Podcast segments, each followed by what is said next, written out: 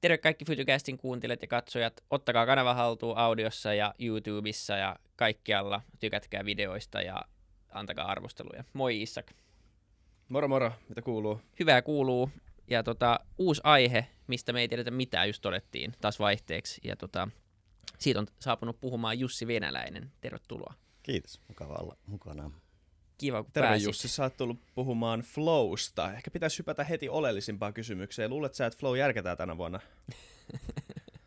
En, en ole tsekkailu, että en tiedä yhtään. Kauan sä olit suunnitellut. Sä Tota, tota, Kyllä mä tässä pari, parikymmentä sekkaa mietin, että tämä pitäisi heittää. Mutta siis hetkinen, tämä, tämä ei ole siis tämä Flow. Eihän mulla on tässä kauheat kysymyksiä, että mikä on sun lemppari esiintyjä, mutta me puhutaan siis Flow-tilasta tänään varmaan. Kyllä, huomasin heti aukon omassa flow-asiantuntemuksessa, kun en tiedä. se on hyvä, aina löytyy uutta opittavaa. Niin, niin, tota, mutta jos haluat kertoa alkuun vähän itsestäsi ää, ennen kuin mennään, mennään tota flowhun, että kuka sä oot ja, ja tota, miksi sä tiedät flowsta niin paljon? Toki. Mm, flow-tilan ympärillä pyörii oma työ ja käytännössä myös oma elämä monella tapaa.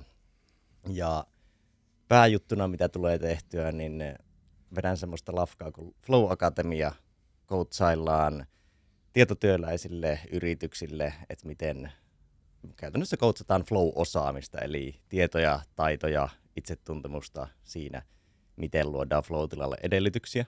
Niin yksilön tasolla sekä myös sitten sillä organisaation tasolla ja vähän strategisemmalla tasolla. Sitten tulee järkettyä semmoisia flow-elämässä retriittejä, kun tuo oli, edellinen oli yhteisölle, niin tämä on ehkä enemmän ihmisille, että miten tehdä elämästä myötävirtaisempaa. Et ei välttämättä yksittäisiä flow-tilakokemuksia, vaan semmoista elämästä kitkan poistoa ja elämän muotoilua. Ja miten päätynyt tähän, niin joskus ollut tosi semmoinen kiireuskovainen ja niin kuin vaan grindannut vähän niin kuin väkisin kaikki työt ja opiskelut ja muut. Ja sitten on tullut semmoinen aika iso shifti sieltä tavallaan kunnianhimoista intohimoon ja kovasta työnteosta viisaaseen työntekoon. Ja nytten 11 vuotta tutkinut tuottavuutta, hyvinvointia, itsensä johtamista ja sitten viimeiset vuodet on mennyt eniten tuon niin kuin flow viitekehyksen parissa, koska se nivoo niin hyvin omat kaikki kiinnostuksen kohteet yhteen. Neurobiologian, psykologian, intohimon merkityksen, luovuuden, oppimisen, suorituskyvyn. Tosi monta semmoista, se on vähän niin kuin semmoinen meta-intohimo meikäläiselle tuo flow ja se sitoo ne muut intohimot yhteen. Niin, niin tossapa tiivistettynä. No ehkä sen voi mainita, että oma semmoinen rakas lapsi, jonka parissa en hirveästi veitä aikaa, niin on tuo Mysteeri, joka puolisen kanssa pyöritettiin tosielämän pelifirmaa. Ja tehtiin paljon pakohuonepelejä, mutta sitten kun myytiin se pakohuonepeliliiketoiminta ja kaikki toimipisteet, niin nykyisin tehdään käytännössä vain toimeksiannosta pelillistämisiä museoille ja huvipuistoille tai pelillistetään käytännössä mitä tahansa. Niin, niin. Mutta sen parissa nykyisin vähemmän aikaa ja yritän ammentaa flowsta kaikin puolin, kaikin mitä vaan pystyn. Enimmäkseen tietotyön kentällä, mutta toivottavasti jatkossa myös enemmän tuolla urheilu- ja taiteen kentällä. Just niin.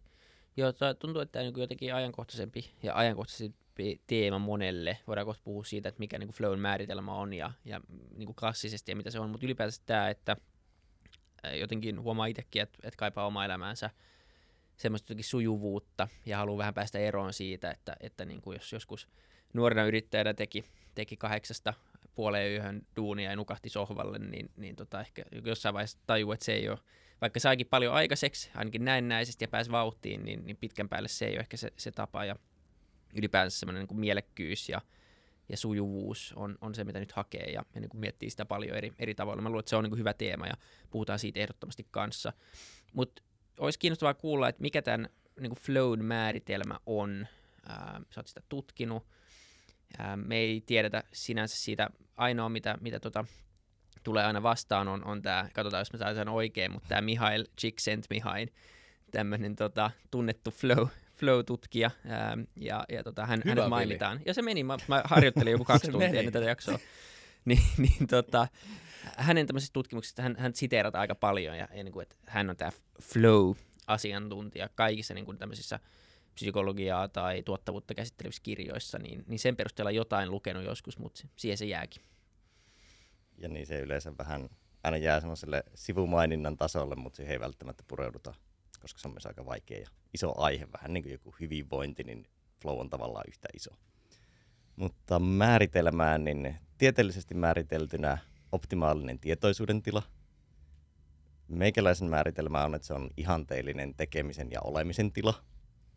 Ja jos käytännössä mietitään, mitä se tarkoittaa, niin semmoiset kokemukset ja hetket, jolloin sä pystyt syventyä, keskittyä täysin siihen, mitä teet.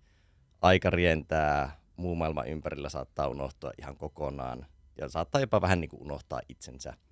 Ja tekeminen tuntuu vaivattomalta, vaikka sä tekisitkin jotain tosi vai, vaativaa ja vaikeaa asiaa.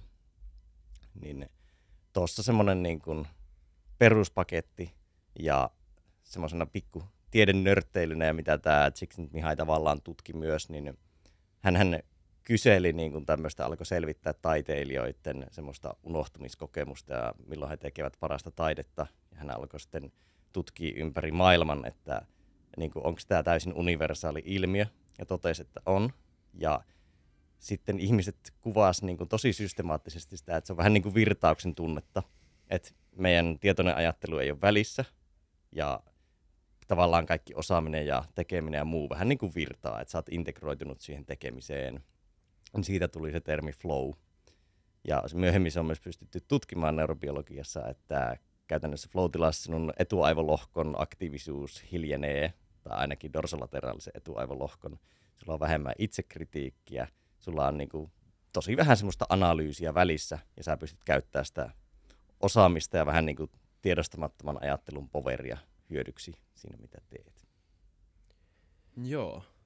Onko se ikään kuin vähän niin kuin suorittamisen poiskarsimista tekemisestä jollain tavalla? Tai toi, jännä toi eka, mitä sä sanoit, että se on optimaalinen tota, tajunnan tila – se kuulostaa heti mun korvaan tosi subjektiiviselta, että miten määrittelee optimaalisen tota, tajunnan tilan.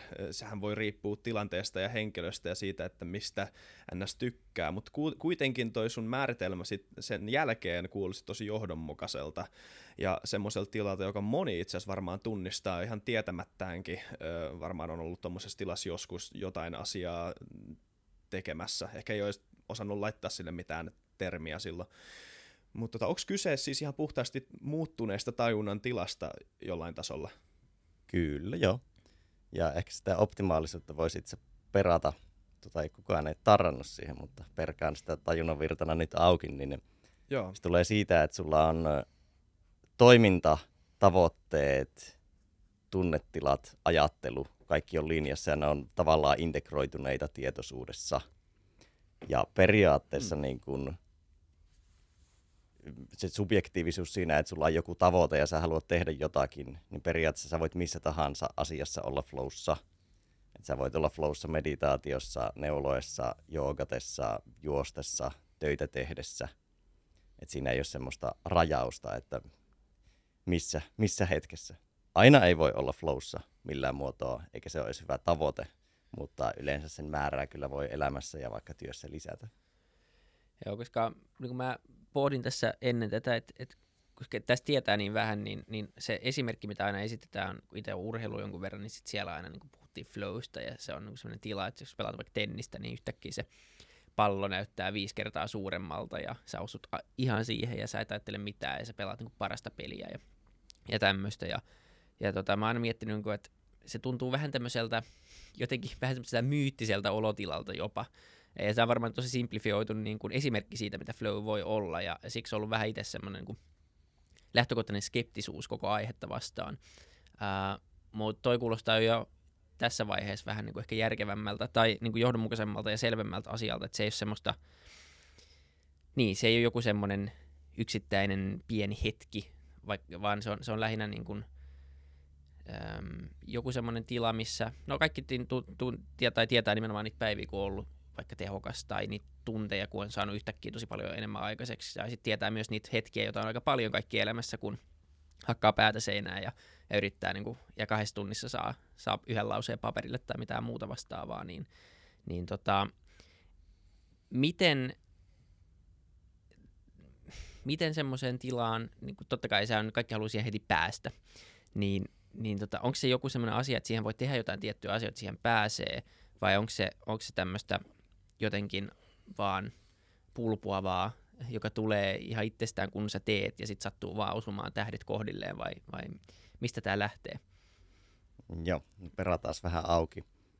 Palaan itse vielä siihen, että joo, sinä on ympärillä semmoista turhaa mystiikkaa, koska ei ole vaan ollut niin paljon tietoa tai tutkimusta. Ja sinänsähän Flown tutkimus on oikeasti niin kuin aika lapsen kengissään. Ja itse erottelen vielä semmoisen, että Flow ei ole vaan se yksi tietty tila, joka on on tai off, vaan siinä on skaalaa ja spektriä. Ja sillä on kevyessä päädyssä microflow, jota useimmat kokee melkein joka päivä, kun joku tekeminen virtaa ja saat hyvä jossain ja se vaan sujuu. Ja sitten on olemassa macroflow, mikä, mihin ehkä jotkut urheilijat ja taiteilijat viittaa sille, että ne pääsee tosi harvoin.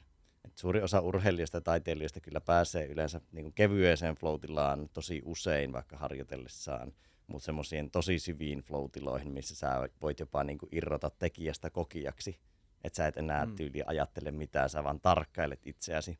Niin semmoisiin pääsee harvemmin, ja se on ehkä just se mystiikka siinä, että se koetaan niin kaukaisena.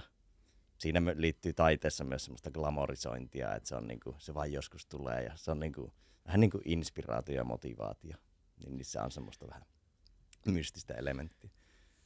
Mutta vastatakseni kysymykseen, niin voisi purkaa sitä niin, että on neljä yleistä edellytystä riippumatta tekemisestä ja riippumatta kontekstista. Konteksteihin aina riippuu, liittyy jotakin, jos sä haluat vaikka tenniksessä olla flowssa, niin siihen liittyy semmoisia tosi spesifejä juttuja. Mutta yleisesti niin on neljä edellytystä, jotka on haasteen ja osaamisen suhde, kirkas tavoite, välitön palaute ja keskittynyt huomio. Ja haasteen ja osaamisen suhde on semmoinen flown kultainen sääntö. Eli jos se haaste on liian korkea suhteessa taitotasoon, niin se ahdistaa. Jos se on liian pieni suhteessa taitotasoon, niin se tylsistyttää. Ja siinä välissä on tavallaan semmoinen flow-kanava silloin, kun sulla haaste ja taitotaso matchaa. Ja mitä taitavampi sä jossain asiassa olet, niin sitä syvempään flow sä voit päästä. Eli yleensä aloittelijalla tekeminen katkee aika helposti, kun taas huipulla se on semmoista pientä hienosäätöä. Ja mm, kirkas tavoite, niin se, että sä et joudu miettimään, mitä sä teet, vaan sä tiedät tosi hyvin. Et sen takiahan vaikka videopelit tai urheilu tarjoaa aika helposti flowta, koska sulla on tosi selkeä sääntökenttä ja paletti, ja sä saat keskittyä siihen, mitä teet, ja et joudu miettimään. Et analysointi tavallaan vähän niin kuin tappaa flowta siinä itse tekemisessä. No sitten välitön palaute, että mitä enemmän sä saat palautetta ja mitä parempaa palautetta. Ja ei siis tarkoita nyt vaan ulkoista ihmisten antamaa palautetta, vaan vaikka alppilaskija saa suksista koko ajan palautetta. Että miten se menee ja omasta kehostaan ja ympäristöstä, että miten se homma sujuu, jolloin on helpompi hienosäätää toimintaa suhteessa siihen tavoitteeseen. Ja vaikka videopeleissähän palaute on niin kuin ylikorostettua että puhutaan tämmöistä juicista, että annetaan semmoista, vähän niin kuin mehustetaan niitä jotain frageja tai tappoja tai osumia tai muita. Niin sitten sä tosi hyvin imeydyt siihen pelaamiseen. Ja sitten viimeisenä keskittynyt huomio. Että jos sinun huomio pirstaloituu ja karkailee, niin totta kai se syventyminen ja uppoutuminen rikkoutuu. Niin mitä enemmän saa itselleen sovitettua sitä haastetta taitotasoon, mitä kirkkaampi tavoite, mitä parempaa palautetta ja mitä parempi huomio, niin nuo on semmoiset pohjaedellytykset flow Ja sitten kerron vielä, mikä on tässä mun mielestä olennainen just tähän mystiikkaan liittyen. Kun flow-vaiheita on ponnistelu, rentoutus, flow ja palautuminen, niin jos en perkaa niitä auki, mutta puhun sitä ponnistelusta, että flow tarvitsee kuitenkin aina haastetta. Et ei aivot tarvitse huippusuorituskyvyn tilaa, jos sulla ei ole tarpeen niin kunnon haastetta, johon vastata. Ja yleensä se tekeminen aina tuntuu alussa vähän kitkaselta ja haastavalta, melkein mitä tahansa sä teetkin. Että sä orientoidut ja lämpeet siihen tekemiseen, niin just tämä mystiikan poisto, että sä et voi vaan odottaa flowta, että se tulee joskus. Tai sanotaan näin, että ainakin sillä tekniikalla se tulee tosi harvoin, vaan se, että täytyy alkaa tekemään ja se flow tulee sitä tekemisen kautta, ei odottamalla. Onko tuohon mystiikkaakin liittyen, ehkä siihen vastarintaan, liittyykö siihen joku semmoinen, että, että me, me pidetään vähän automaattisesti, ainakin niin kuin jotkut on enemmän taipuvaisia siihen, että me pidetään tätä niin kuin meidän vakio tajunnan tilaa jotenkin niin kuin siinä ainoana oikeana, ja kaikki muu on lähtökohtaisesti jonkunnäköinen vääristymä pois siitä niin kuin vakiosta. Ymmärrätkö tavallaan, mitä mä haen takaa tuolla? Joo, joo. Mä uskon, että sitä liittyy ehkä semmoista resistanssia siihen, että haluaako ponnistella. Ja sitten myös se, että kun monilla mm. vähän menee sekaisin se, että kun flow on itsessään vaivaton tila, kun siihen pääsee, että tekeminen tuntuu vaivattomalta, mutta monilla vähän assosioituu jotenkin väärin se, että se pitäisi olla myös vaivatonta se siihen pääseminen, ettei ruveta enää edes niin, niin ponnistelemaan. Niin, on käytetty semmoista termiä kuin autuusnarkkarit, jotka hengaa valilla ja odottaa sitä floatilaa vaan syntyäkseen. niin siellähän se itsensä löytää siellä, kun makaa rannalla. Tota... Ja, ja mä tiedä, voiko vakaamisessa tulla floatilaa, mä en ole ihan varma. Jos on hyvä mut, makaamaan. Tai, mutta jos se on, jos se on, on mahdollista, niin mun olisi pitänyt kokeessa kyllä. Makoilu on kyllä kivaa. Mut, mutta tota, toi, toi on jännä, koska tossa tulee, mä, mä oon kyllä siis, mä en tiedä, onko mä missään niin hyvä että mä olisin ikinä päässyt tuohon nimenomaiseen makroflow-tilaan, mistä puhuit. Muutenkin vähän vaikea oman kokemuksen perusteella jaotella sitä, mutta mä tunnistan kyllä tämän, tämän tota ilmiön ja, ja mä tunnistan ainakin sen niin kuin jonkinnäköisenä spektrinä. Ja siinä on jännä se, että, että suoritus paranee – mitä vähemmän sä ikään kuin oot mukana siinä tekemisessä. Tai et, et tuntuu, että kun puhutaan floatilasta ja siitä, miten floatila toimii, ja se, että jos aloitetaan, niin että mistä tekeminen lähtee ja mikä sen tekemisen lopputulos on, ja sitten se matka siinä välissä, niin sun oma tietoinen analyysi, niin kuin sanoit, ja sun oma tietoinen inputti siihen tuntuu jotenkin vaan haittaavan sitä itse prosessia. Eli ikään kuin mitä vähemmän saat mukana siinä itse, tämmöisenä niin kuin itsetietoisena agenttina, niin sitä parempi, ei hetkinen, mä en tiedä, miksi tuo lause oikein, siitä mitä vähemmän saat mukana, niin sitä parempi se tekeminen on. Ja, tota, ja tää on, tää on jännä, tää on jännä ajatus, koska tota, se jotenkin menee oppimista ja asiantuntijuutta ja, ja ammattitaitoa, tämmöistä niin maanläheistä käsitystä vastaan, että sun pitää olla parempi, niin kuin jotenkin tietoisesti. Niin joo, toki sillä edellytyksellä, että sulla on se osaaminen ja kyky tehdä sitä jotain asiaa, että jos vaan Hyvä pointti. tekee jotain, niin ja sitten on myös, ja sitten kyllä siihen flow-osaamiseen minun mielestä kuuluu myös semmoinen reflektiopinta ja neutraali tila, eli se, että sä mm. mietit sitä, mitä sä oot tekemässä, asetat intention, teet sille flowlle hyvän ympäristön, koska flow-tilassa itsessään semmoinen metareflektiokyky saattaa heiketä. Ja sä oot tosi hyvä reflektoimaan sitä itse toimintaa mm. ja tekemistä, mutta silleen sillä neutraalilla tilallakin on paljon arvoa. Ja tuohon liittyy itse, mikä auttaa yleensä ihmisiä hahmottamaan flowta, niin vastakohta flowlle on pakene tai taisteletila. Ja voisi tälleen mm. karkeasti tehdä tämmöisen yleistyksen, että sä oot aina kun sä oot valveilla, niin sä oot periaatteessa vähän enemmän flow puolella tai pakene- tai taisteletilan puolella. Eli sä oot vähän stressaantunut tai semmoinen ahdistunut tai sulla niin kun vaihtoehdot kapenee ja sä toimit semmoisella, et välttämättä autopilotilla, mutta enemmän pelosta käsin. Tai sitten oot enemmän flow puolella, jolloin sä toimit vähän niin kuin vapaudesta käsin. Pystyt olemaan luovempi, näet tavallaan vähän niin kuin sen vaihtoehtoavaruuden, vaikka tekisit haastavia asioita. Miten tätä voi treenata yksittäisenä ihmisenä, jos puhutaan ihan nyt oikeasti flow, flow, flow-tilasta, ja, ja voiko niin kuin, voiko perustyyppi päästä myös makroflowhun? Eli pitääkö sun olla joku tennistara tai huippuurheilija tai maailman paras taiteilija, että sä voit, voit päästä oikeasti semmoiseen niin kuin isoon flowhun, vai voiko siihen periaatteessa päästä kuka tahansa, kunhan sä oot, saat niin kuin nämä edellä mainitut kriteerit täyttyy ja, ja sä oot jotenkin tarpeeksi, tai liittyykö se hyvyys siihen jotenkin? Totta kai se, että sulla on tarvittavat taidot, että se ei mene semmoiseksi, semmoiseksi että se joudut ajattelemaan sitä niin kuin koko ajan tai että se katkee, mutta että jos sä oot, kaikki on, on sen verran hyviä monessa asiassa, että, että niin kuin sun ei tarvitse olla maailmastara siinä, mutta sä oot kuitenkin niin hyvä, että sun ei tarvitse sinänsä ajatella sitä. Kyllä siihen voi kaikki päästä ja sitten se ehkä vaatii semmoista ympäristöä, että sitten kaikki ei välttämättä voi tenniksessä päästä makroflootillaan, koska vaatii jo aika paljon taitoa, että se peli pysyy pyörimässä. Mutta sitten taas joku vaikka videopelit voisi olla sellainen areena, koska niissä on yleensä helpotettu sitä peliä vähän niin kuin, mä en sanon tälle salaa, koska se, tiedättekö, kun joskus huomaa, että nyt tämä tuntuu tosi virtaavalta ja teinpäs hienon tempun, mutta oikeasti se oli vaan tosi helppoa siinä pelissä, mutta sä et tiedä, että se oli helppoa. Mm. Niin se saattaa, videopelit on ehkä semmoinen hyvä esimerkki, missä monet pystyy pääsemään aika syvään floatilaan ilman, että ne on superhyviä siinä, koska siinä on niin kuin pedattu täysin se ympäristö. Eli nyt voi pelata hyvällä omalla tunnolla tota, lisää, lisää videopelejä ja saavuttaa, Ei kun saavuttaa sitä kautta tämän flown. Mä luulin, että mä oon oikeasti hyvä, en mä tajua, että se peli auttaa mua. Mä, mulla on ollut toi... Niin Isakana luulee, että se on Tuommoista. paras kaikista NHL ja muissa vastaavissa, mutta se on vaan se flow. Sä oot pelannut siinä tota, vasta-alkajatasolla, niin kannattaa, kannattaa sitä testata ensi kerralla. Tota... Pitää edelleen muuten ottaa Tuumasin kanssa se matsi. Ehkä pääsen floatilla ja voitan sen. Miten tämä liittyy sitten niin tämmöisiin ää, muihin asioihin, ku- kuten joogaamiseen, puhutaan flow-joogasta tai, tai meditaatioon? Onko nämä jotenkin oleellisesti kytköksissä tähän niin kuin flow-ajatteluun vai, vai tai voiko ne ainakin edesauttaa si- sitä, että, että niin kuin jotenkin treenaa omaa mieltänsä ja semmoista keskittymiskykyään?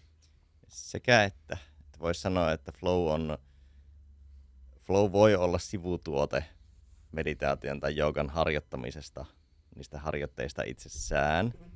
No sitten ehkä se nyt liittyy vaan semmoiseen nimeämistekniseen, että se on vaan seksikäs nimi nimetä se flow joogaksi. Voi siinä olla semmoinen, että se liike yritetään pitää virtaavana ja näin, mutta yleensä se liittyy, kun flow-sanaa viljellään, niin saattaa liittyä semmoiseen vaan, että se kuulostaa hyvältä. mutta tohon, että miten meditaatio jooga voisi vaikuttaa flowhun, niin etenkin meditaatio pystyy luomaan semmoista pohjaa sille, että sä kykenet olemaan esimerkiksi vähän irti siitä ajattelusta tai tunteesta tai ensireflektistä, reflektiosta. Eli sulla on enemmän aikaa ja tilaa ajatella, ja sä et ole vaikka turhaudu niin helposti. Ja sä pystyt, no tuo ehkä lyhyellä tähtäimellä, pitkällä tähtäimellä sä pystyt paremmin reflektoimaan omaa ajattelua ja huomaamaan vaikka omia tunne, miten, mistä tunteista syntyy mitäkin ajattelukulkuja ja pystyt vähän tunnistamaan oman ajattelun muodostumista.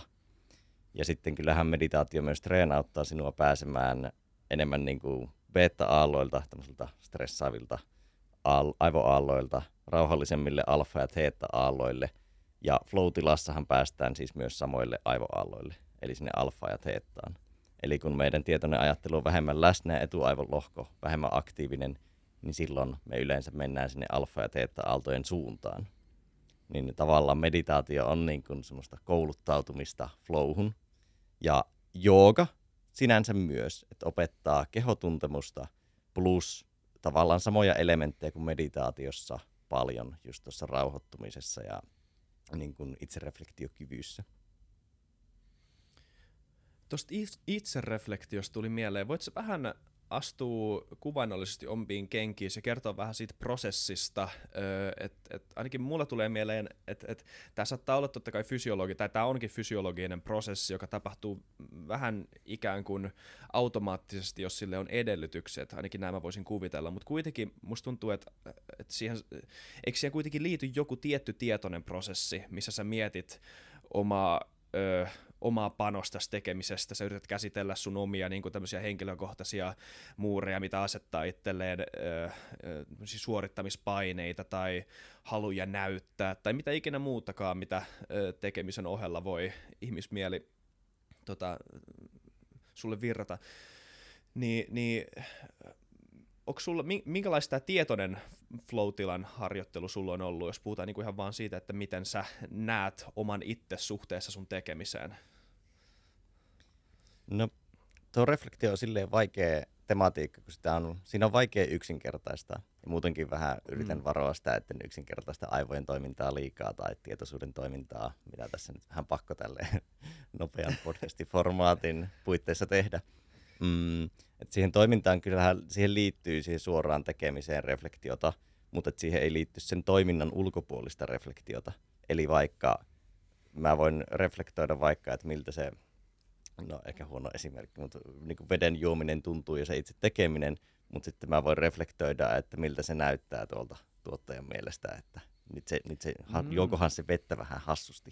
Niin se, että siinä reflektiossa ei olisi ylimääräisiä pintoja, tai semmoista vähän niin kuin, ehkä niin kuin voisi sanoa jopa identiteettiä siinä mielessä mukana, tai ainakaan semmoista itsestä ulkoistettua tai ideaalista identiteettiä ja sen miettimistä, vaan että enemmän se tekeminen kumpuaisi siitä vähän niin kuin syvältä sinusta ja mitä sinä Mm. olet. Että flowssa pääsee vähän niin kuin itsensä kanssa kosketuksiin, eikä siinä ole semmoista tietoista minän rakentamista tai et miltä minä näytän. Ja. Niin, vähän semmoista niin kuin kasvojen säilyttämistä ikään kuin, mitä ihmisillä on aina, kun tekee jotain. Öö, Esimerkiksi, mikä... tai jotain Joo. Vaikka, no urheilu on helppo esimerkki, että miettii sitä palkintopallilla olemista ja ei keskity siihen suoritukseen. Niin siinä tavallaan se karkaa just se, että mikä reflektio on viisasta siinä tekemisessä. Ja sitten on semmoisia tosi välimallin juttuja, vaikka jossain vapaa-ottelussa on hyvä katsoa tai kamppailulajeissa välistä kelloa. Ja se on kuitenkin sitten vähän sitä tekemistä poistuvaa reflektiota, mutta se auttaa suuntaamaan sitä tekemistä, että onko aikaa 10 sekkaa vai minuutti, niin se vaikuttaa. Että on tommosia joissain lajeissa, joissa aktiviteeteissa on semmosia väli, väliinputoavia tekijöitä, jotka vähän haastaa, että pitää itseensä pikkasen ehkä pudottaa siitä tilasta. Joo, toi vapari esimerkki on jännä, koska tavallaan voi miettiä, että okei, se on, strategi- se on strategista, että sä tiedät, että okei, tämä on nyt matosta äijä, mulla on puolitoista minuuttia aikaa tehdä jotain, mutta sitten taas toisaalta, jos puhutaan siitä itse hetkestä ja siitä itse niin toiminnasta, niin sehän voi olla merkki siitä, että vähän irtaantuu siitä itse tota suorittamisesta, mikä saattaa olla taas toisaalta huono asia. Tässä on muutenkin tässä on jännä niin tämmöinen viisasten kivi tematiikka jotenkin, että kaikkihan kuitenkin loppujen lopuksi haluaa olla hyviä jossain, niin kuin todella todella hyviä jossain. Sehän on niin kuin jollain tavalla kaikki, niin mä voisin, mä voisin kuvitella, että jokainen ihminen haluaa olla jossain hyvä. Niin, niin, ja, se, ja jotenkin toi halu kumpuaa jostain, niin no totta kai se kumpuaa egosta jollain tavalla, se kumpuaa siitä, että minä haluan olla hyvä jossain, nimenomaan minä. Mutta sitten tämä flow on jännä, koska eh, niin se, tai hetkinen, mä yritän mahduttaa tuon viisastikivi analogian tähän jotenkin, koska siis eh, tullakses tosi hyväksi jossain, tai niinku suorittaakses tosi hyvin jossain, sun pitää tavallaan vetää se egon halu olla hyvä pois siitä yhtälöstä, jotta se voisi jollain tavalla mahdollistua. Onko tämä millään tavalla, niin kuin, mulla tuli mieleen tämmöinen tota, tota, niin tämä analogia, käykö se mitenkään järkeä? Käy hyvinkin. Paljon tullut näitä teemoja pohdittua, että se, sinne tavallaan tarvitaan ehkä taustalle ja siihen, että sä alat tekemään, niin sulla on ehkä vahvempi intentio, kirkkaampi tavoite, niin siihen tavallaan tarvitsee egoa, mutta itse tekemisessä pitäisi poistua itsen tieltä ja olematta liikaa miettimättä. Ja ehkä se, että se, sekin, että miten se ego vaikuttaa siellä, niin voi olla vaikka niin kuin se kilpailuhalu voi siinä kilpailun kontekstissa olla hyvä asia. Mutta just jos se kilpailuhalu liittyy vaan semmoiseen kunnianhimoiseen palkintopallilla olemiseen, niin se karkauttaa sitä tekemisestä. Et siinä on niin kuin, se on aika semmoinen fine line, että missä mm. siinä liikutaan. Ja silleen siihen on tosi vaikea antaa semmoista yleisohjetta, että sitten siinä tekemisessä käännät tietoisuutesi tähän asentoon. Niin, nyt vaan päätät. Niin tota, miten sitten, jos miettii niin kuin arkisimpia asioita, suuri osa ihmisistä tekee tietotyötä, sanoit, että olet tehnyt paljon ää, siihen liittyvää ja miettinyt organisaatioissa, miten voidaan saada enemmän flowta aikaiseksi tai ainakin tehokkuutta ja poistaa esteitä, niin, niin miten tämmöinen perustietotyöläinen, ää, joka istuu paljon koneen äärellä ja vastaa maileihin ja täyttelee Exceleitä ja tekee PowerPointteja ja, ja tota, pitää presentaatioita ja myyntiä ja mitä ikinä nyt kaikki tekeekään nykyään, niin miten tämä flow liittyy, liittyy siihen? Me ollaan vähän käsitelty näitä asioita, ei niin kuin flown näkökulmasta. Meillä oli Petteri Kilpisen kanssa mun mielestä jakso, joka, joka myös puhuttiin paljon siitä, että niin kuin, ää, suunnitelmallista palautumista ja miten sä voit ehkä olla kolme-neljä kertaa päivässä niin kuin parhaimmillaan ja miten sun pitäisi niin kuin ajoittaa siihen väliin niin kuin tekemiset tietyllä tavalla. Ja, ja voisi jotenkin kuvitella, että, että siellä on ehkä vähän samoja ajatuksia, mitä, mitä hän kertoi, että sä voit, jotta sä voit olla parhaimmillaan jossain kokouksessa tai tärkeässä neuvottelussa, niin sä et ehkä sitten minuuttia ennen vielä niin räpellä siellä 17 sähköpostia, ja sitten sä juokset niin hikisenä siinä kokoukseen, ja sitten sun presentaatio ei toimi, vaan sä otat vähän niin kuin etukenoa ja käyt ehkä kävelyllä ja, ja, niin kuin, ja näin poispäin. Mutta mitä tämmöinen niin perustyö, tietotyöläinen voi, voi soveltaa omaan työhönsä tästä flow-ajattelusta? No, eikö ne voisi lähteä siitä pitkälti, että ei ole tavallaan semmoista niin kuin maagista flow-pilleriä, että teet näin, niin olet flowssa, vaan sitä flow-määrää voi lisätä siitä, että se on keskimäärin, jengi on 5 prosenttia työajasta flow-tilassa, tietotyöläiset, niin se, että jos sitä saisi lisättyä vaikka sinne 10-20 prosenttia, niin sitten tulisi niin huikeita parannuksia luovuudessa, oppimisessa, tuottavuudessa. Ja kyllä se liittyy pitkälti esteiden poistamiseen. Tämä liittyy myös omaan niin kuin valmennus- ja koulutustyöhön siten, että ihmiset jotenkin ostaa helpommin semmoisen kitkan ajatuksen kuin flown ajatuksen. Ja silloin kun mä puhun kitkojen poistamisesta ja esteiden poistamisesta, niin jokainen kyyninenkin tyyppi sen koppaa. Mutta kun mä puhun flowsta, niin se tuntuu ehkä joillekin pehmeältä. Toimaritkin alkaa hiero käsiä se, että jep, tän mä tajuun. Mutta joo, tota, mä oon jaotellut sitä tietotyön kontekstissa niin, että sä tarvitset tietylle tasolle niin kuin flowlle välttämättöminä edellytyksinä tietyn tason vireystilan, keskittymiskyvyn ja haastavuuden. Ja vireystilassa silleen, että se ei ole liian alhainen, mutta ei myöskään liian korkea. Aika monihan assosioi semmoiseen ylienergisen tilan tehokkuuteen, mikä ei tietotyössä niin kuin missään nimessä välttämättä ole hyvä siihen syventyneeseen tilaan. Että saatetaan vetää sieltä alhaisesta vireystilasta hirmu pannollisella kahvia sinne ylivireiseen zombitilaan.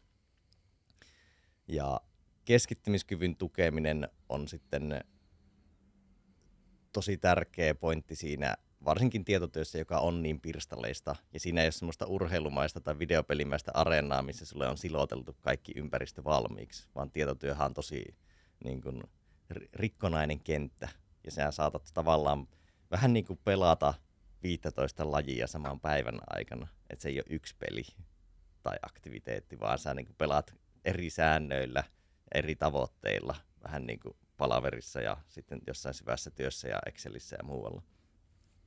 Ja sitten se, että se haaste olisi sopiva, että se ei ahdistaisi, ei olisi liian suuri. Ja sitten ehkä se, että tietotyössä että ei haastaisi itseään väärillä asioilla, koska sitä on tosi paljon, että on semmoista ylimääräistä sälähaastetta, mitä moni tuottaa itselleen vaikka multitaskingillä. Ja No just sillä, että tekee montaa asiaa ja organisoi päivänsä tosi heikosti, jolloin päätyy reaktiiviseen tilaan sen sijaan, että pystyisi olemaan proaktiivinen. Ja no sitten muita kokonaisuuksia, mitkä on semmoisia tukevia tekijöitä, mitkä ei välttämättä edellytyksiä, ne on viisaat työtavat, yhteisöllisyys, luovuus, merkitys. Nuo kaikki tavallaan tukee flow mutta ei ole välttämättömyyksiä. Ja jos mennään konkretiaan, heittelen tässä yksittäisiä esimerkkejä, koska tosiaan teema on niin laaja ja näistä voi periaatteessa niin kuin suoraan periaatteessa sitä flow-keinoista tietotyössä voi kirjoittaa jo monta kirjaa. Mutta kyllä semmoinen proaktiivisuus, kiireen välttäminen, se, että suunnittelee siinä määrin kuin on järkevää suhteessa siihen omaan työnkuvaan, että pystyisi pitää sen tietyn hallinnan tunteen, tietyn väljyyden – ja ylipäätänsä, että ymmärrettäisiin, miten ihmismieli ja keho toimii. Että kyllähän me länsimaissa tupataan aika paljon maksimoimaan asioita, kun taas sitten ei ihmiskeho ja ihmismieli kovin hyvin toimi, jos sä 100 prosentin kapasiteetilla vedät koko ajan. Et sitten se optimaalinen taso on jossain jonkun verran vähemmän kuin 100, varmaan lähempänä 80 prossaa siinä työn kontekstissa. Ei ehkä koko päivän kontekstissa, mutta... Ja, ja ja, niin. Joo. Toi on jännä. Tuossa tuli vaan mieleen se, että niinku se, se on, vaikka, vaikka kukaan ei tietenkään niinku konkreettisesti pysty olemaan sadan prosentin ö, suoritusasteessa koko ajan, niin se on kuitenkin se ideaali, jota kohti ö, pyritään, tai jota pidetään, sitä niinku ulti, jota pidetään ultimaattisena niin kuin työpäivänä tai ultimaattisena suorittamisena tai niin kuin ultimaattisena työetiikkana. Ja se on itse asiassa aika kuvavaa, että puhutaan niin kuin ylipäätään työ, niin kuin work ethic, että puhutaan siitä, että kuinka paljon jaksaa tehdä duunia. Ja sitten kun puhutaan tietotyöstä, niin, niin se on tosiaan vähän hienovaraisempi homma, koska aivot ei ole samanlainen lihas kuin moni muu lihas, missä se toiminta on paljon lineaarisempaa ja ei, ei, hieno motoriikka on jopa niin kuin liian vähän, liian niin kuin yksulotteiden sana kuvaamaan sitä, minkälaista aivotoiminta on. Se on paljon, paljon syvempää kuin vain hieno motoriikka. Siinä puhutaan niin kuin sen, tai niin kuin sen tason metatason toiminnasta ja ajatustyöstä, että et, et siihen, siihen varmaan, pitäisikö se, pitäisikö se ideaalikin muuttaa ihan täysin, että ei puhuttaisi tämmöisestä grindaamisesta, öö, mikä, ja mikä se ideaali sitten olisi? No, ideaali olisi semmoinen hyvä ankkuri, voisi olla kestävä työtahti. Et millä työtahdilla voitaisiin toteuttaa, mitä työtahtia voitaisiin toteuttaa ikuisesti? Et millä jengi ei pala loppuun ja mitä voidaan ylläpitää. Kun aika moni firmahan on vähän niin kuin tuottavuuspäissä, että yritetään kasvattaa tuottavuutta sillä, että pusketaan, buukataan kalenterit täyteen ja vähän niin kuin myydään itsensä yli ja asetetaan sitä kautta, kun ehkä saavutettiin tulostavoitteet, niin asetetaan seuraavatkin tavoitteet yli. Ja ei välttämättä enää sitten pureuduta vaikka, että onko ne tuotteet ja palvelut kannattavia. Ne on kannattavia silloin, kun pusketaan yli. Mutta just se, että päädytään vähän niin kuin semmoiseen luuppiin, että onnistutaan huonontamaan tuottavuutta sillä, vaikka alun perin haluttiin kasvattaa tuottavuutta puskemalla. Niin kestävä työtahti olisi yksi semmoinen ideaali. Kyllä. Sitten voisi lopettaa mun mielestä työajan mittaamisen ainakin aika monessa työssä. Et, et se on jotenkin tuntuu ihan absurdilta ajatuksia, että me vieläkin, ää, mä ymmärrän vielä niin tehdastyössä ja monessa paikassa, että et kellokortti on, on niin kuin asia, mitä tarvitaan ehkä. Sielläkin ehkä voisi ajatella mahdollisesti uudestaan asioita, mutta ainakin tietotyössä ja, ja monessa muussa paikassa, niin kyllähän se, eikö se ulosanti ja se tuottavuus pitäisi olla se mittari. Et jos joku saa neljäs tunnissa tehtyä ne asiat sille, että se kävi kaksi tuntia päivällä – vetämässä lounaa ja pelaamassa tennistä, esimerkkinä ihan sama.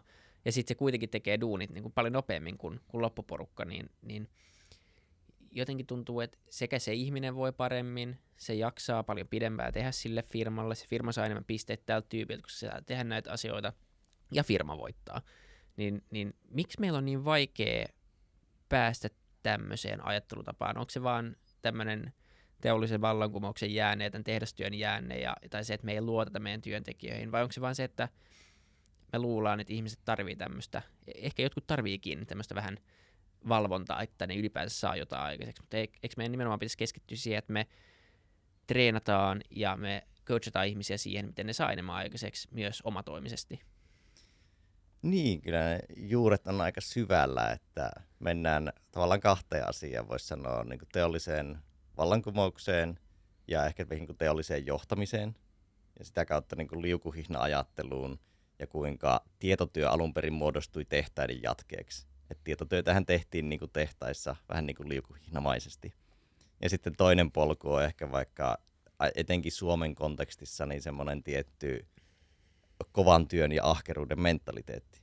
Ja aikoinaanhan se toimi koska fyysisessä työssä tuottavuutta oli helppo nostaa sillä, että tehtiin rivakammin tai tehtiin enemmän tunteja.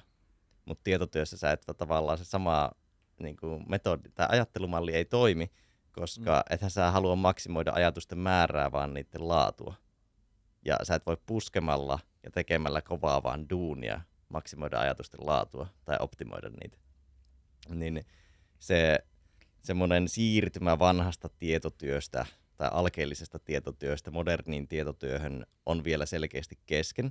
Ja sitten meillä on kumminkin, oli se sitten Suomi tai ylipäätänsä länsimaat tai koko maailma, niin semmoinen, meillä on ne ajattelumallit, mihin me ollaan kasvettu ja mihin meidän on kasvatettu. Että on vaikka itselläkin ollut aikamoinen niin kuin, duuni päästä irti semmoisesta vähän niin kuin duunari ja kovan työn ahkeruuden mindsetistä, mihin minut on tosi selkeästi kasvatettu tosi monessa asiassa. Et mä huomaan itsekin, kun on mökillä, että mun porukat on jotenkin huomaa sen, että vaikka olisi rauhallinenkin hetki siellä, niin sitten miettii katsoa jotakin aidan räystään kulmaa ja pitäisiköhän tuo fiksata tyyppisesti, koska isä ja äiti ajatteli niin, tai ajattelee niin kuin silloin, kun ne on siellä. Että semmoinen niin kuin, ne on aika syvällä ne semmoista ajattelumallit, ja se siirtymä on tosi hidas ja pitkä. Et vaikka meillä on niitä ideaaleja, niin on tosi vaikea muuttaa vaikka sitä, kun sanoit, että niin, niin ihmisiä ohjataan ja niihin ei luoteta. Niin jos sä et ole ikinä oppinut siihen, että sulla olisi täys vapaus ja vastuu, niin on siihen aika vaikea siirtyä. Että tavallaan, kun jos sä oot 30 vuotta ollut mikromanageerattavana, niin kyllä sä odotat sitä. Niin, ei kun nimenomaan mä Niin. luulen, että se on nimenomaan johtamisesta eiks- se lähtee. Eikö ei kans, mä en tiedä, onko tää, sori, mä en tiedä, mutta eikö tästä tuli mieleen myös se, että mä en tiedä, onko tämä syy tai seuraus, mutta tää ainakin niinku struktuuri aika vahvasti ylläpitää sitä, ja se on niinku palkkiomallit. Esimerkiksi joku tuntipalkka ei millään tavalla insentivoi tota, ö, sitä, että joku tyyppi tekisi ahkerasti duunit nopeasti ö, alta pois. Tai jos, niin puhutaan, puhutaan ihan puhtaasti siitä, että, että sulla on niin duunia, mitä pitäisi tehdä, josta saat tuntipalkkaa, niin ei se toimi niin, että jos sä saat ne duunit tehtyä nopeammin ja paremmin kuin joku toinen, niin sit sulla on niin kuin vapaata sen jälkeen, vaan sun tulee lisää hommaa. Niin onko joku niin kuin palkitsemismalli, mikä saattaisi edesauttaa tämmöistä, niin kuin, ja nyt me, me, totta kai tässä on helppo puhua tässä meidän omassa kuplassa, puhua tietotyöstä, totta kai niin kuin iso iso määrä duuneja, mitkä välttämättä ei mahdu tähän, mutta jos unohdetaan ne, niin, niin, tota, niin mikä olisi semmoinen palkkiomalli, mä en tiedä, miettinyt tätä yhtään, mutta mikä saattaisi niin kuin edesauttaa tämmöistä niin flow-tilan tota, insentivoimista. No, periaatteessa tosi pitkälle mennään, niin voisi alkaa maksaa palkkaa flown kokemisen perusteella, koska sä silloin teet parhaan duuni. Mutta se on, se on niinku super iso hyppy. Ja se, se vaatisi Silloin niinku... niinku... mikrochipi sun aivoihin. Tää kuulostaa joltain niinku... Muuten mä raportoisin, että joo, mä olin tänään 97 prosenttia ajasta flowissa, että tota, mä ottaisin sen. Joo, ja se, se vaatisi organisaation niinku aivan niinku syvää perkaamisen, tai en tiedä pystyykö kukaan Niin. organisaatio siirtymään siihen suoraan, mutta jätetään se ajatus heitoksi. Mm, ei ole ehkä semmoista universaalia palkkamallia siinä mielessä, että kyllähän tietotyössä on pitkälti menty hyvään suuntaan pois sitä tuntityöstä kuukausipalkkaisuuteen, ja jossain myynnissäkin on aika paljon ruvettu miettimään, että mikä provisiomalli on oikeasti kannustavin, ja mikä luo tavallaan taustalle semmoisen tarpeellisen määrän psykologista turvallisuutta. Mm. Mutta se on tosi yksilöllistä ja työkuvakohtaista, että mikä on sisäisesti motivoivaa, koska jotkut kokee, joillekin riittää, että pohjapalkka on nolla. Jotkut haluaa taas pohjapalkan. Että se on vaikea antaa siihen yksittäistä vastausta, mutta sanoisin näin, että se mikä maksimoi sisäisen motivaation ja ei tuota negatiivisia tuntemuksia tai niin kuin haittaa taustalla tai riko psykologista turvallisuutta, niin siitä sitten se yksilökohtainen sweet spot. Joo, tuntuu, että et niinku nimenomaan tuohon on vaikea päästä. Ja sitten myös niinku firmat tietenkin myy tunteja paljon, vaikka sitten ehkä niitä, niistä ei makseta tuntipalkkaa enää, mutta kaikki mitataan kuitenkin tunneissa. Sitten sulla on niinku sellaisia äärialoja, kuten, kuten niinku asianajotoimistot tai investointipankit, konsulttitoimistot. Ja, ja tota, se, se on jännä. Se on jännä ja sitten samaan aikaan nimenomaan toi mentaliteetti on etenkin niin kuin Suomessa, jos sä yrittäjä tai oot vaan kasvanut tommoseen, niin kyllä tulee niin kuin huono omatunto, jos ei, jos ei tee duunia. Ja sitä, se pitää oikeasti treenata tosi paljon, että et tajuu, että se tuntimäärä ei ole sama kuin, niin kuin työmoraali tai joku, niin kuin, mikä Mm. ikinä on se, mikä sun arvo siinä on, vaan se on se, että mitä sä saat aikaiseksi ja myös se, että sä jotenkin vaalisit sun omaa hyvinvointia ja muistasit tehdä jotain muitakin asioita. Niin äh, tuntuu kyllä semmoiselta taidolta, että, että tota, voitaisiin kaikki vähän paremmin, jos jotenkin siitä, tai ehkä ei kaikki, ehkä se ei sovi kaikille, mutta moni varmasti voisi paremmin, jos sitä pystyisi jotenkin ähm, sisästämään. Ja toki on, se on vaikea just semmoinen löytää se sopiva kohta ja vähän niin kuin se viisaus siitä, että mikä on itselle sopivaa, itselle toimivaa. Ja sitten vaikka se työetiikka, niin sitäkään ei voi laittaa semmoiseksi nollaksi ja ykköseksi. Just niin. Koska niin kuin, tietty määrä, tai sanotaan näin, että maksimaalinen työetiikka, mikä ei tuota negatiivisia sivuvaikutuksia, olisi varmaan se optimipiste. Mutta missä Kyllä. se sitten on, niin määritäpä se. Niin, ehkä niin kuin ylipäänsä vaan se, että ihmiset ymmärtäis eh, just, että, että tämä on niin kuin juttu ja tätä voisi niin kuin, ja saisi testata, jolloin niin kuin, nimenomaan, koska se ei ole kaikille sama. Jotkut, jotkut tekisivät varmaan ihan täysin samalla tavalla kuin nytkin ja voisi siitä hyvin, koska se on se juttu, millä on tehty ja, ja se toimii. Mutta jotkut vois puolittaa sen ja kuitenkin saada enemmän asioita aikaiseksi. Tämä on, mä käytän aina esimerkkinä niin opiskelua, jossa aina niin ihmettelin itse, että et sitä niin tapaa, millä ylipäänsä sitä materiaalia jaetaan ja opi, opetetaan ihmisille, vaikka otetaan nyt lukio ja yliopisto, plus sitten se tapa, millä, millä meidät opetetaan opiskelemaan. Niin me koulun niin kuin ekat vuodet tai niin kuin yliopiston ekakin vuosi, niin pitäisi olla paljon enemmän sitä, että opitaan oppimaan. Siihen missään vaiheessa keskitytä missään. No, tässä, niin kuin, meillä on tämmöinen oppimistekniikka. Jotkut, oppii kuulemalla, jotkut oppii, oppii lukemalla. Ja sekin on mun mielestä ihan kuulemma se ei pidä mitenkään paikkaansa. Eli niin oppimismetodit, niin, niin ei se mene silleen, vaan Sitten se on niin se vielä- opetustapa. Ja siinä on vielä tosi myrkyllistä se, kun mä oon nyt niin käsitellyt tätä teemaa opiskelu flow, niin se, että kun puhutaan työelämässä, että ihmiset itseohjautuvuuden varjolla jätetään niin kuin heitteille, niin korkeakouluopiskelijathan on aina jätetty heitteille. Heillä on täysi itseohjautuvuus, mutta ei mitään taitoja ole koulutettu, miten vaikka johtaa itseään tai hallita sitä hommaa. Niin, ja sen seurauksena istutaan 10 tuntia ja päntetään niin kuin tentteihin jossain huono niin kuin kirjastossa, jossa on vähän homeinen ilma, ja sitten ihmetellään, miksi ei tartu. Ja sitten sit niin on ne tyypit, jotka on paljon sellaisia tyyppejä, jotka luki ehkä vähän vähemmän, teki muita, kä- kävi niin kuin lenkillä ja käy ehkä töissä, mutta mut pystyy tavallaan opiskelemaan silloin, kun sen niin kuin ikään kuin tarttuu. Ja on vähän niin kuin tajunnut ehkä sen jutun, ja sitten näitä ihmisiä pidetään jotenkin, että vuu, vitsi, noi on niin fiksui kun mä en usko, että niin lähtökohtaisesti on niin valtavia fiksuuseroja vaikka yliopisto-opiskelijoiden välillä, vaan ne on teknisiä ja niin kuin tekniikkaeroja. Ja se on jotenkin vaan, se on aina ihmetyttänyt tosi paljon, että miten niin kuin kouluja ei kiinnosta enemmän se tapa, millä ne opiskelijat opiskelee. Ja, no peruskoulussahan tuohon on kiinnitetty, alettu kiinnittää onneksi tosi paljon huomiota, että korkeakoulut on vielä pikkasen vähän jäljessä. Tuntuu, että ammattiopistotkin kiinnittää jo aika hyvin huomiota, mitä nyt itse opettajana oli, niin kymmenen vuotta sitten niin jo silloin siihen alkoi tulla selkeitä parannusta, mutta korkeakoulut ehkä tulee jälkimmäisenä. Mutta onneksi nekin nyt on tarrannut tuohon hyvinvointiin ja opiskelun tapoihin jossain määrin. Ei, ei välttämättä ehkä riittävissä määrin, tästä tämmöinen vähän niin tämmöistä mielikuvasta, mistä me puhuttiin äsken, mutta onneksi jossain määrin heränneet. Jep. Mutta että sieltähän se on pakko niin lähteä, että, me siellä opettais, tai opetettais, että, että niin kuin, niin se, se tapa ei ole se, niin kuin, tai se määrä ei ole se tapa, vaan, vaan se tulos ja miten sä pääset siihen on, on sitten voidaan puhua siitä, että pitääkö siellä hakea tuloksia ja muuta vastaavaa, se on ihan eri keskustelu. Mutta mut lähtökohtaisesti, jos se nyt on se meidän malli, että ihmiset pitää päästä tenteistä läpi ja osoittaa, osoittaa että ne on oppinut jotain, mikä on lähtökohtaisesti varmaan ihan hyvä asia kuitenkin, niin just jotenkin se, että siellä olisi niin kuin oiva paikka jotenkin opettaa tulevaisuuden ää, niin kuin työssä käyvää sukupolvea myös siihen ajattelumalliin.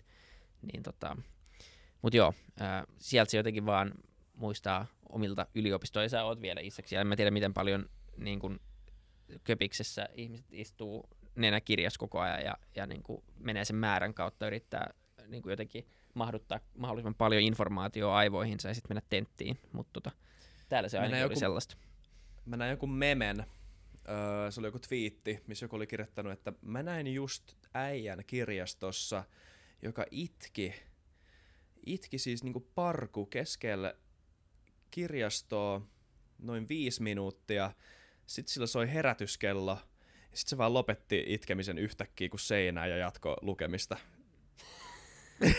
niin musta tuntuu, että toi ei Mutta se oli ole hyvä flow oppimis. itkemistä. Ajoitettu flow itkeminen. se oli omanlaisensa, mikä se oli se pomer, pomer joku tai tekniikka. Tää tota, 25 minuuttia sitten syöt joku tom, tomaatin siinä välissä, niin sä itket 5 minuuttia välissä, päästät vähän demoneita ja sit sä Sitten tarttuu taas. Onko tää sitä flowta? Voi, voihan se periaatteessa sille henkilölle flowta rakentaa, mutta vai- vaikea sanoa, onko se miten terveellä pohjalla. Tota, ei. jos vielä puhuu ö, siitä, mikä mun mielestä on, on tosi mielenkiintoinen kulma, mihin tartuttiin silloin alussa ja jos säkin kerroit, niin, niin tämä niin kun, ei välttämättä flow flow, mutta se, että miten sä pystyt sen oman elämän sujuvuutta ja semmoista virtaavuutta ö, kehittämään ja, ja semmoisia niin kun, tavallaan, no ehkä se menee käsikädessä sen oman tuottavuuden ja oman, oma, omien tunteiden ö, kanssa, että sä tunnet, että sä saat enemmän aikaiseksi ja asiat tuntuu jotenkin niin kuin helpolta ja sä oot vähemmän semmoisessa pakene- tai, tai tota, tappeletilassa ja enemmän semmoisessa, että no, kaikki on ihan hyvin, riippumatta siitä, mitä kaikki on. Ää, niin tota, miten, miten sä näet tämän? No, tämä on vähän laajempi konteksti. Mä puhun semmoisesta tavallaan elämäntason makroflowsta semmoisena elämän myötävirtaisuutena.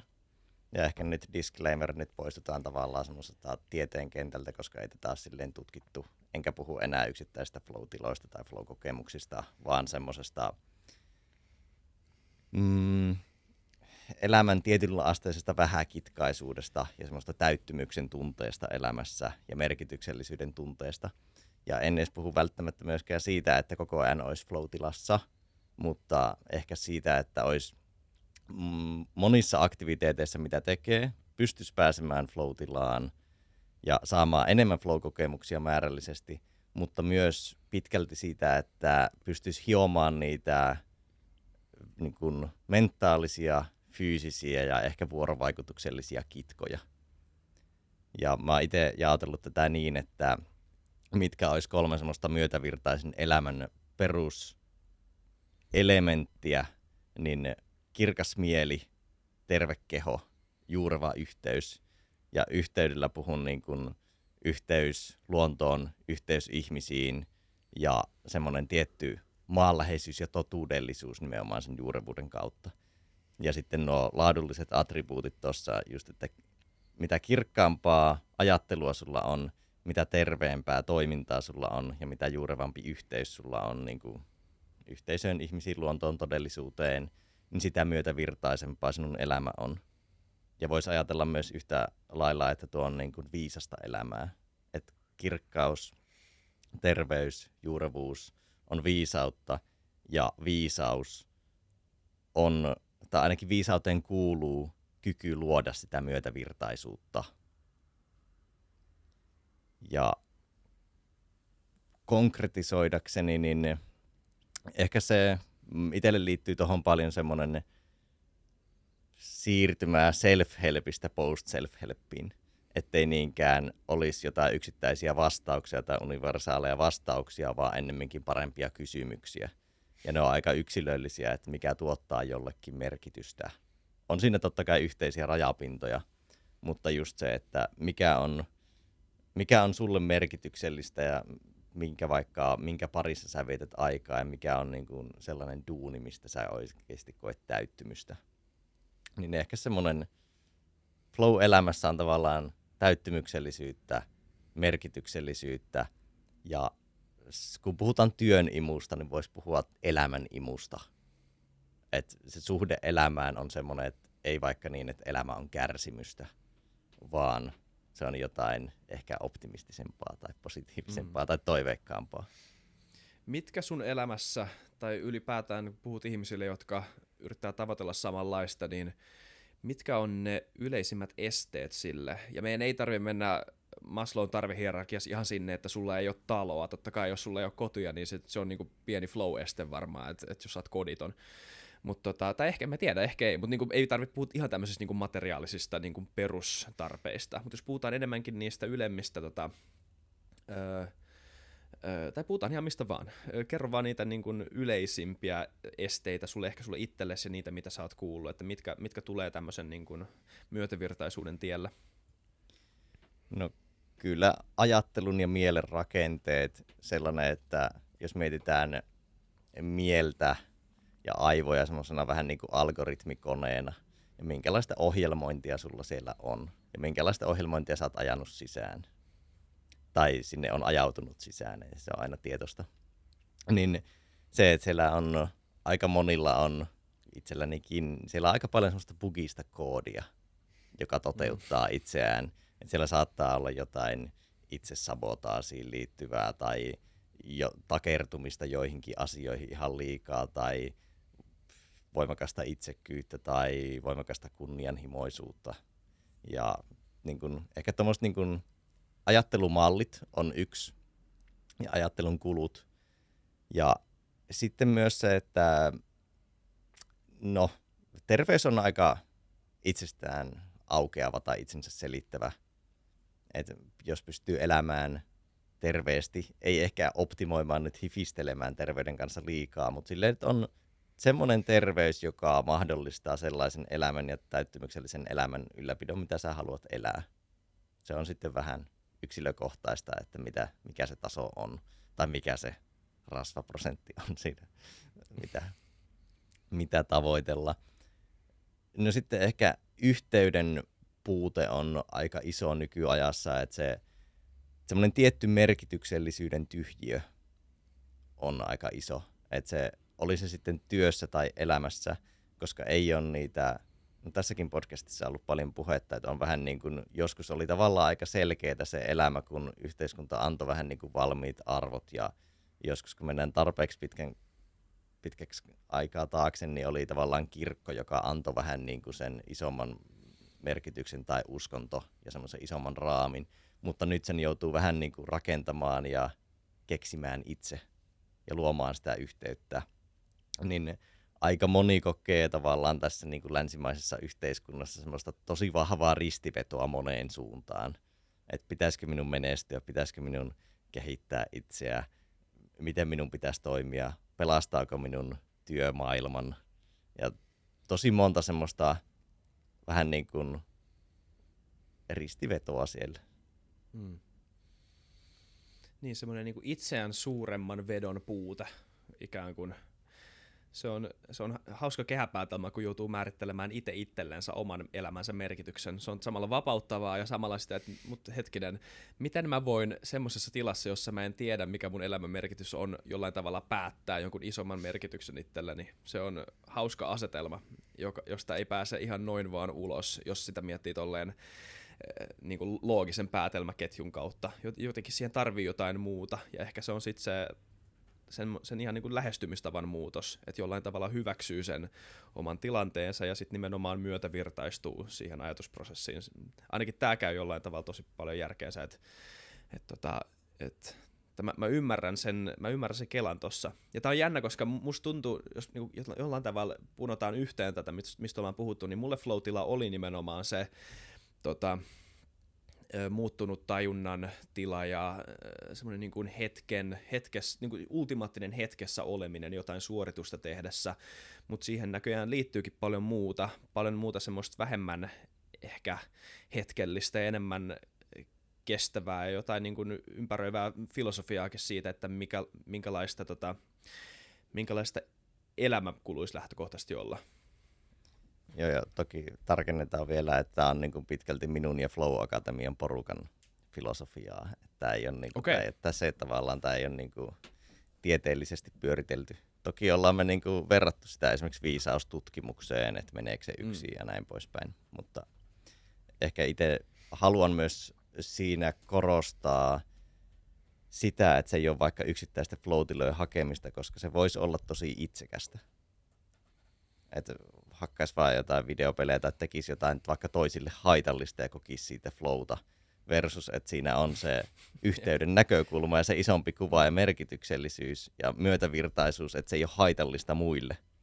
Koska kyllä periaatteessa niin kun se floatilan kokeminen liioissa määrin ja liian haitallisissa asioissa voisi olla haitallista sille yksilölle, mutta myös yhteisölle. Niin tavallaan haluan pitää siinä semmoista pesäeroa, että siinä mm ei karkaisi semmoinen kokonaiskuva. Kyllä. Odotellaan niille, jotka ei halua tehdä sitä duunia siihen, että pääsee flowhun, niin varmaan kohta tulee ne ensimmäiset VR-pelit, jotka, jossa sä pääset flowhun napin painalluksella. Ei, mutta ehkä joskus tulevaisuudessa, niin sä pystyt määrittämään, että kuinka monta prosenttia sun VR-päivästä on flowta.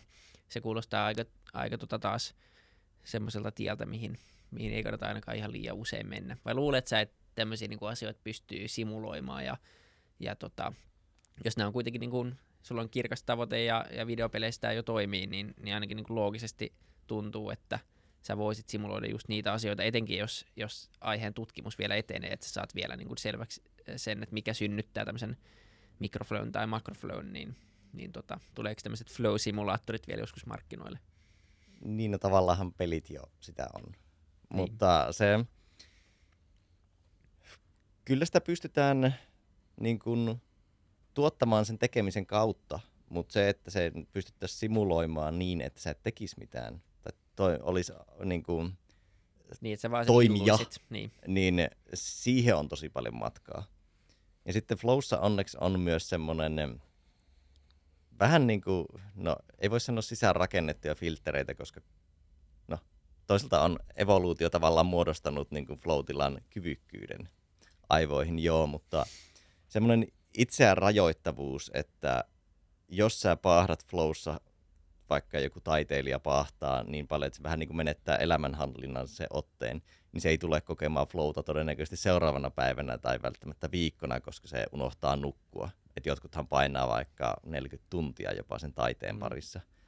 Et siinä on semmoinen itsensä rajoittavuus, että sä et voi niin kuin väkisin puskea flowta ulos, vaan siinä on just se niin kuin monen asian tasapaino ja vähän niin kuin semmoinen viisaan elämän tasapaino ja mukana. Että sitä ei voisi tavallaan, flowta ei voi grindata. Niin, se on hyvä. Toi on hyvä mm. nimenomaan. Mikä se on ollut toi evoluutio? Oppi. Kyllä, sori että keskeytin Vili, mutta mikä, mikä sä luulet, äh, Jussi, mitä sä luulet, tota, mikä on flown evolutiivinen tota, äh, tarkoitus, perä? Mistä se johtuu, tai miksi meillä on tämmöinen flow-tila? No, nämä on, näitä on tieteessä muutamia spekulaatioita, ehkä ei ole kovin vahvoja, mutta yksi on se, että me, että ihmislaji olisi osattain kehittynyt sen takia niin pitkälle, että me ollaan jaksettu tehdä jonkun asian parissa pitkään hommia. Että me ei ole tehty vaan minimiselviytymistä, vaan me on esimerkiksi tehty jotain niin kuin craftia tai hiottu jotain, vaikka tehty uutta työkalua. Ja se työkalun tekeminen ei tavallaan ole niin kuin välittömän selviytymisen kannalta välttämättä välttämätöntä, mutta ihmiset on jaksanut painaa duunia sen eteen, koska ne on kokeneet sitä täyttymystä. Ja sä saat tavallaan semmoisen positiivisen välittäjäainekoktailin. Ja jossain määrin niin kuin voi jopa jäädä koukkuun. Mm. Siihen, sä, saat, oot saanut tyydytystä ja täyttymystä siitä, että sä edistät jotain ja teet jonkun asian parissa pitkään hommaa. Niin se on myös niin kuin edistänyt pitkällä tähtäimellä ihmislajin älyllistä evoluutiota. Ja on jopa, niin kuin, Mihai on jopa heittänyt, että flow olisi osaltaan niin kuin yksi merkittävä tekijä ihmislajin älyllisessä evoluutiossa. Että miksi me ollaan mm. tehty joitain asioita niin pitkään ja koettu ne vähän niin kuin autoteliseksi, itsetavoitteelliseksi, että me ollaan Joo. tehty niitä. No sitten toinen tekijä olisi se, että ylipäätänsä eläimillä, siis tosi iso osa nisäkkäistä hän pyrkii muuttamaan tajunnan tilansa joko syömällä jotain päihdyttävää tai jopa niin, että vaikka saukothan saattaa lyödä itseään kivellä päähän silloin, kun ne menee soidinmenoihin, jotta ne voi muuttaa tajunnan tilaa. Ja tajunnan tilan muutoksellahan on myös niin kuin luovuudellinen arvo. Että sä rikot sinun ajattelun ja mielen patternit, jolloin sä pystyt ajattelemaan luovemmin ja avoimemmin. Ja esimerkiksi jos sulla on luontohan täynnä rajoittuneita resursseja, ja tavallaan selviytymistaistelu on niin kuin luovuutta suhteessa resursseihin. Ja mitä luovempi sä oot, niin sitä paremmin sä pystyt käyttämään niitä resursseja. Niin tuota kautta flowlla on niin kuin arvoa siinä, että sä selviydyt paremmin ja et tavallaan jää vähän niin kuin siihen etuaivolohkojumiin. Mm, joo. Eli meidän kannattaa kiittää maailman ensimmäisiä työnarkomaaneja, että me ollaan täällä tänään tekemässä podcastia, toisin sanoen siis jollain tasolla niin kuin toi käy järkeensä, koska siis sehän, tai sitähän sanotaan paljon, mä en tiedä millä tavalla tämän tiedemies muotoilisi, mutta se mikä erottaa, tai yksi niistä asioista, mikä ehdottaa, erottaa ihmisen ö, muista eläimistä, on tämä kyky asettaa oma itsensä ja muut lajitoverit ja ehkä myös muut eläinlajitkin jonkunnäköiseen tämmöiseen niin temporaalisen ajalliseen jat- jatkumoon, joka ei ole vaan siinä hetkessä, siihen hetkeen sidonnainen. Että vaikka on olemassa eläinlajeja, jotka tuntee voimakasta tai tuntee voimakkaita tunnereaktioita niin kuin esimerkiksi sosiaalisissa tilanteissa, jos vaikka joku läheinen kuolee tai syntyy uusi jälkeläinen, niin, niin nekin on tosi aika niin kuin hetkisidonnaisia.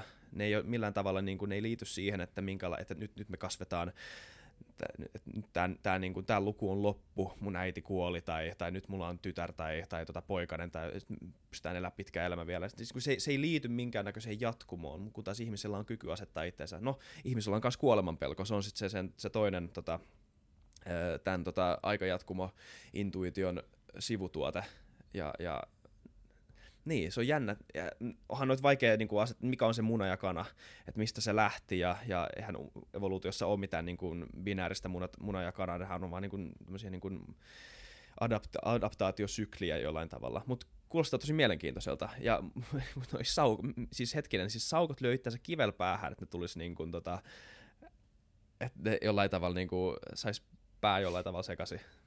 Joo, tästä on, tästä on näyttöä ja jos, okay. jos ei löydy mitään päihdyttävää. Okei, No. no. niillä on kuitenkin vaihtoehtoja, mutta toi on sitten, että kun on pahat reflat, niin Tekeeköhän jengi tätä myös ravintolasulua aikana? Tämän takia varmaan alkot pidettiin auki. Niin just. Joo. Joo, okei. Okay. Ja sä oot ihan Nyt tää- varma, että sä et tiedä siitä, että järkätäänkö flow. Sä oot ihan varma. ei, ei mitään tietoa.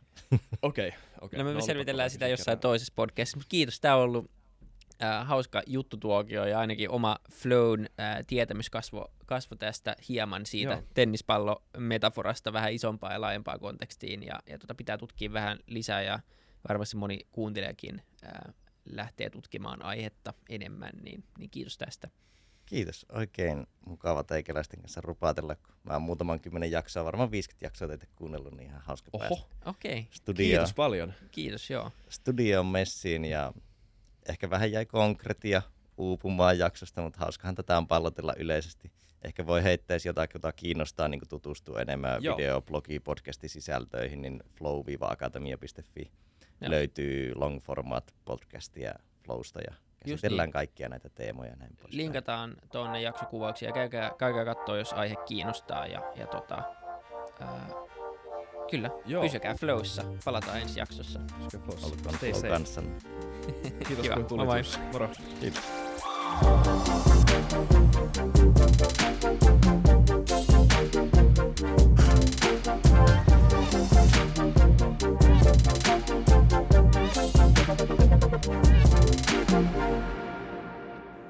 Kiitti kaikille kuuntelijoille, yhteistyökumppaneille ja FutuCastin koko tiimille.